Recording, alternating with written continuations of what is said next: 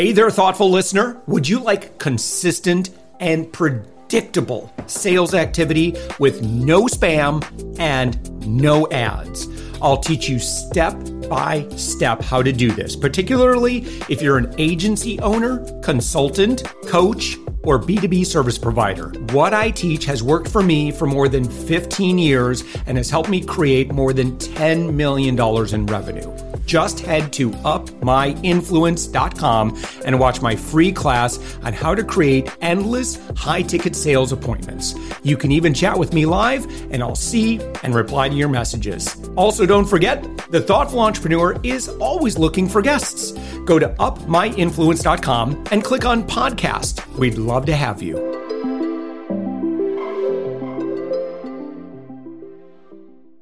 With us right now, it's life and leadership coach, speaker, author, podcast founder and host, and CEO of Will Consulting, and college professor. It's Deb Crowe. Deb, thank you so much for joining us. Oh, Josh, thanks so much for having me. And congratulations on the launch of your new book, The Heart Centered Leadership Playbook How to Master the Art of Heart in Life and Leadership. Deb, I feel like this is a perfect book for this audience. So I'm so grateful that we managed to get connected somehow. Well, Deb, in your words, I'd love to have you share just a bit about the work that you do today. Absolutely. So I've been in the leadership space for 33 years. So I obviously was very young when I started. Wink, wink. I really love being in the leadership space because, Josh, I believe that everybody in the world is a leader in their own right. I don't think that you need to have a stature or a title or initials after your name. I firmly believe that everyone has the ability to be kind. And that's the premise of my definition of heart centered leadership, which is honoring your connection with people. With some of us, I think kindness, you know, was taught to us, it was modeled to us, and it's just a part of who we live and you know i feel like that's i got a lot of that uh, growing up you know and i look at like for example our internal team it was interesting i was having a conversation with someone else about turnover i'm like I haven't lost an employee in like over two years. Like my people that have all been with me, I mean, they've been with us a long time. And I'm so grateful for that because now they've got so much experience. And man, I didn't mean to start kind of coming in here tooting my own horn. I guess the question is how does someone thrive as a leader and not imbue those qualities today? They know who they are because they have an immeasurable level of self awareness. And great example that you gave when they model heart centered leadership, who wouldn't want to work for somebody like that? A heart centered leader at the helm of any organization is fostering the creation of a healthy, vital culture. So kudos to you for retention of staff because that is the number one problem globally with yeah. a lot of organizations. Yeah. And it's interesting too, you know, and I've had this conversation about what because there's been a lot of movement and I think there's been a lot of turbulence over the past few years regards to, you know, attracting and retaining great teams. Can I just give you the floor and let you give maybe like a little mini TED talk on the state of the union of where we are in regards to leading people and what people want today? Oh, absolutely. And you know, it's probably going to be a conversation that you're not expecting, which is always fun. I used to be in the medical rehab world, I was a neurotrauma case manager. So, corporate wellness, and this is going to kind of provide context to my answer corporate wellness used to be mitigating and managing short term disability claims. You didn't really look after your staff until somebody got sick, you know, or they got cancer, or maybe they needed an external bit of time off, a longer maternity leave, whatever it was. Now, corporate wellness post covid because we're we're now in kind of a trifecta of in office hybrid remote everybody has a little bit of each one. Corporate wellness is on the forefront of leadership, meaning you have to look after your people in the present moment, check ins, making sure your introverts are okay. Why did you choose hybrid? Why do you want to work remote? And realize that KPIs aren't going to go any higher along with any of your other metrics or numbers because you want bums back in in the seat because you have this extrinsic expenditure of your office expense people are thriving at home because they have quality of life. They have a balance of work life integration, not work life balance, work life integration, especially if they are hybrid or remote. So when you're looking after people in the forefront, which really is the present every day, you don't have to worry about the other end because corporate wellness is about whole wellness, looking after the whole person and changing the languaging of KPIs in heart centered leadership speak, which for me is kindness promotes improvement. So when you look after your people, they're going to stay. That is now the definition of corporate wellness. Can you share just a bit more about what it means to quote unquote like look after our people? Like how might that be manifested or what would be some examples of maybe leaders that you've profiled that you see that have done this pretty well? You know, a really popular one is checking in with the introverts on their team.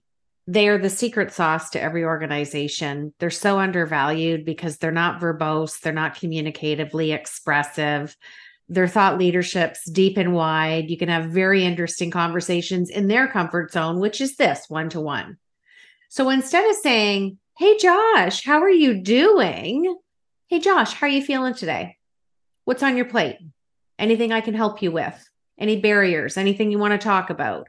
You don't wait to kind of, you know, I'm a farm person from being a young girl. You don't wait till the gates open and all the cattle goes out. Be the gatekeeper and be the manager of the corporate wellness from a heart centered approach to make sure and ensure that all of your staff is doing well and not waiting for something negative to happen to act. So you're kind of being that whole heart centered leader looking after your people. And the check ins are great. I don't want to know how you're doing because the default answer is, oh, Deb, I'm fine. How are you feeling? Anything going on at home? Is there a barrier to getting your work done? How's your to do list? They already know what you're going through, what's on your plate, because they're higher up the ladder than you. So being able to have self awareness, maybe come down a little bit to revisit where you once were and know with everything that's changed in the last three years, what do we need to talk about? What do I need to lean in and ask? And it's the leader's role to ask the good questions for the check in and to step in. And sometimes people don't know how to ask because they're afraid they're going to be reprimanded on their next annual review. So these are all these hidden talents that heart centered leaders manage really well and it's almost using and tapping into their intuition which they use very well. And i i speak about this josh for a whole chapter in my book because there's tons of research on it. Don't wait for your staff to come. If you have a gut feeling that somebody's going off the rails or another staff member came and said hey i'm kind of concerned about this person do the right thing and be that heart centered leader and do the check in and do whatever you need to do so that the corporate wellness stays intact. Yeah, I love that. Any considerations, Deb? I'm sure there are um, for teams that are remote you know whether the top level leadership loves it or not this is just you know whether it's hybrid or entirely remote it is just the way it is i love reading articles. There was just a big one about dropbox thing. As it was like when we're recording this i think dropbox like offered to pay buy out a 73 million dollar real estate just so they could close it and sell it off because their employees don't want to come back into the office and and they're taking the gamble on okay well we're going to stay primarily remote. So it's taking the focus off the location and putting the focus back into and stabilizing and honing employee engagement. Mm. So stop perseverating on who's got a bum in their cubicle versus at home versus remote versus hybrid. Am I managing the employee engagement to the point where everybody is feeling valued, seen, heard, and validated? Yeah. Can I ask you this? I'm I'm curious um, if you've ever had this conversation or you know kind of what your advice is. Let's say you have a leader who says, you know, I feel like I take pretty good care of our people, and you know that's kind of part of our culture. But sometimes, as the founder or the leader, I don't know that I get a lot of that back, you know, and I'm like, I'm a person too, you know, it's like, you know, sometimes the praise, I don't know what it is like in other cultures, but uh, I wonder, I think modeling praise down is always the right thing to do. And I wonder if there are other leaders that question that like I do is like, well, if I'm not getting like, how can I get more uh, just love or just appreciation back? Because I think everyone wants that. Everyone wants to know that what they do matters. Yeah. It, you know what? It comes down. I, I'm also a yoga teacher. It also comes down to self awareness. And so the C suites that I deal with are super lonely. They're at the top. Everybody's waiting for their job. They find other ways to fill that void so that they can model the level of confidence and leadership, visionary leadership, transformational leadership, because they're driving the ship. Yeah. Like they're carrying the helm. And what a lot of people don't recognize is maybe they don't want to have those accolades because they have such a tremendous amount of responsibility. And really, the fiduciary responsibility of running that company and making sure everyone's getting paid. It comes with so much heavy that I always coach them not to look for that. And that's mm-hmm. where they have to have balance in their lives with families and hobbies and other things because the leader is who they are, the leadership is what they provide. And there has to be boundaries between the two, even though they're synonymous but not getting your emotional value or your emotional concentration, if you will, for that feedback to come from that area. Because when a ship's run well and it continues to run well, that's that leader's feedback. Yeah. Ah, okay, good. I love it. The new book, The Heart Centered Leadership Playbook, it's available. Um, and by the way, Deb, your website is debcrowe.com. And so if you go to Deb Crowe, and that's Crowe with an E, you can link it right off to Amazon, Barnes Noble, or everywhere else. But tell me about who. Ooh, I'm a big. It's on Kindle. I'm getting it right now. Bam, done. All right. Who should be reading this book other than Josh Elledge? Every leader. And that's why I wrote the book. Leadership belongs to all of us. We're all leaders in our life. We're all leaders in business. And I want to bring heart centered leadership into business acumen because I think it's been missing for a very long time. Yeah. And what would the transformation that you would expect? So, a leader buys a book, goes through it, takes notes, does some reflective, you know, thinking and note taking, and some, maybe make some plans. What would you expect that transformation? Uh, what, what kind of transformation might they experience? So the feedback that I've got is it's one third memoir because I have to show you how I became a heart centered leader. It's one third research and real case studies from leaders and organizations that I work with globally. And then the last third is all my original heart centered leadership work, heart centered leadership model. So I'm not just teaching you and showing you there's actually instruction and actionable steps to take. So you you're going to walk away and you'll be able to put this into play in your life and in your leadership right away. Yeah. Deb tell me about the work that you do outside of the book. So I coach executives at all levels, and I love using the term executive because leaders at all levels, from management all the way up to C suite, will always say two things to me Do you think I'm an executive? Can we do some life coaching? I coach the whole person. So, executive to me it's not a stature, it's a feeling, it's an accomplishment. But I work with leaders at all different levels, and it's really hard to have one description of the coaching that I do because different sectors use different titles, different roles, different responsibilities. Yeah. And then when you are coaching, what does that typically look like? So I'm usually with a team. I do a lot of group coaching within mm-hmm. different departments if I'm in a large organization, or I'll coach with the executive team and then one on one with the C suites.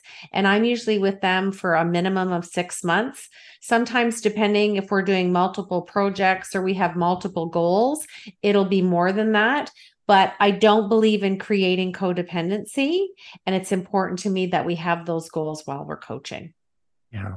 I also want to point out that you are a podcaster. Your podcast is called Imperfect, the Heart Centered Leadership Podcast. Why did you call it Imperfect? Because seven weeks into COVID, my conversations with all my C suites were like, what the hell do I tell my people? And we got into a great conversation about imperfection, being authentic, being vulnerable. You tell them what you know when you know it. And when you get more information, you'll share it. So they had to be vulnerable. And we got talking about imperfection. And after eight weeks of it, I was like, I need to start a podcast. So we're now on season four, and I've interviewed ah. 50 leaders. Yeah, I know you're recently passed over episode 250. So congratulations. Oh, that's Thank that's you. exciting. That's a lot of conversations. It's a lot of conversations. And you know, honoring that connection and having meaningful conversation just like you and I are doing, it's just something that I enjoy doing. Yeah, excellent. All right. So, Deb, let's go through. Obviously, there's the book. Go snag it right now. Follow my example. It's again the heart centered leadership playbook how to master the art of heart in life and leadership. It's on Kindle, it's on paperback. You can get it on Amazon and everywhere else. Deb, it's also on your website, Deb Crowe with an E at the end dot com. There's a link to your podcast. But what else would you recommend someone's been listening to our conversation like, I want more Deb? You know, I try and write my daily blog. I have to be imperfect and say I fell off the blogging wagon because I was writing my book to get it done. If I give any advice to anybody, it wouldn't be necessarily to add anything else to their plate. It would be to ensure that they take some self care. That's probably the number one mm-hmm. thing I talk about daily taking some time for yourself, whatever that looks like, getting up from your desk, going for a walk, putting that white space in your calendar. If that's one kind of action item they take away from our conversation, it's a great place to start. Yeah. Can I ask why that's so vital and necessary? Because I think during COVID, we got to see how we all became zombies on computers and our phones, and we were kind of stuck at home. And it was important to get up and even if you were walking from your you know your bedroom which was your office at the time to the kitchen it was important to get outside. It's important to keep our mental health clear to get up from our desk get some physical movement. We get stuck in a rut at our desks and yeah. that just breeds uh, complacency. It fosters procrastination. We need to have white space. We need to get up. We need to move. We need to hydrate and just get off these devices. Awesome. Deb Crowe, again, CEO, life and leadership coach, speaker, author, podcast founder, and host and a college professor to boot. Deb, your website is debcrowe.com. Deb, it's been wonderful having you. Thank you so much for joining us. Oh, thanks, Josh. It was great to talk to you today.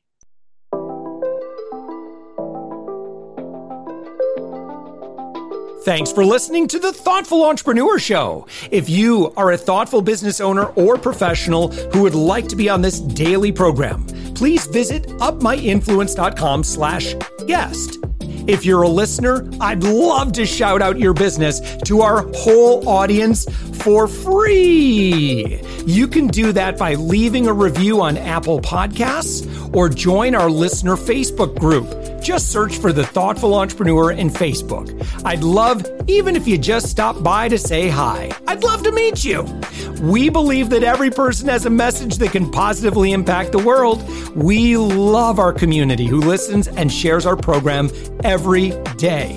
Together, we are empowering one another as thoughtful entrepreneurs. Hit subscribe so that tomorrow morning, that's right, seven days a week. You are going to be inspired and motivated to succeed. I promise to bring positivity and inspiration to you for around 15 minutes each day. Thanks for listening, and thank you for being a part of the Thoughtful Entrepreneur Movement.